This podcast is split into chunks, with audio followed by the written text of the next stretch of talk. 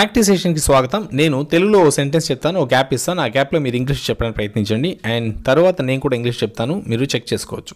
నేను మా ఊర్లో ఉన్నాను. I am in our home town నేను మా ఊళ్ళో ఉన్నాను.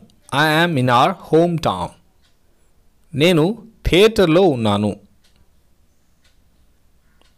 I am at the theatre I am at the theatre నేను అలసిపోయాను. I exhausted I am exhausted నేను నిన్న సంతోషంగా ఉన్నాను. I was happy yesterday I was happy yesterday గత వారం మా ఊళ్ళో ఉన్నాను. I was in our home town I was in our home town నిన్న ఈ సమయానికి బడికెళ్తూ ఉన్నాను.